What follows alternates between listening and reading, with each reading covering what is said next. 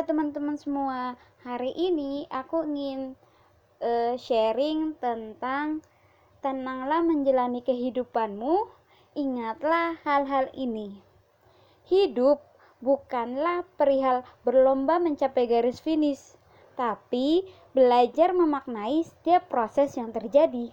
Segalanya bisa berubah, termaksud diri kita sendiri. Berubahlah menjadi yang lebih baik dari sebelumnya. Semua orang pernah merasa insecure. Tidak ada orang yang sempurna. Ragu memutuskan sesuatu dan takut tidak sesuai harapan itu adalah hal yang wajar. Kita hanya perlu melakukan yang terbaik. Melangkahlah maju dan belajarlah dari kesalahan. Kita hanya bisa mengandalkan diri kita sendiri. Setiap orang punya pemikiran dan pertimbangan masing-masing.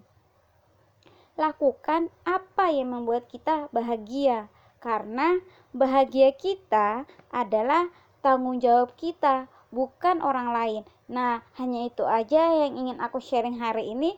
Terima kasih telah podcast sharing kita. Jangan lupa dengerin setiap hari ya.